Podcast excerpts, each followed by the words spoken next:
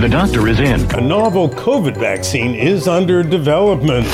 Dr. Howard Smith. Money, money, money.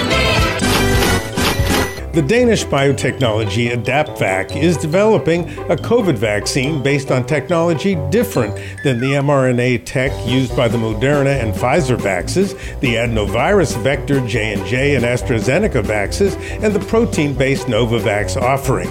The AdaptVac vaccine, labeled ABNCoV2, uses a viral capsid like particle derived from an E. coli bacteriophage to present spike protein and other COVID antigens to the human immune system.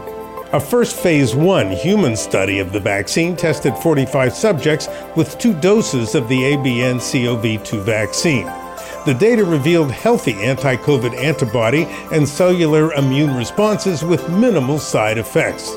Now, this viral capsid vaccine permits a rapid modification of the viral antigens that it carries, permitting manufacture of a vaccine against the latest COVID variants and subvariants. Hence the name of the company, AdaptVac.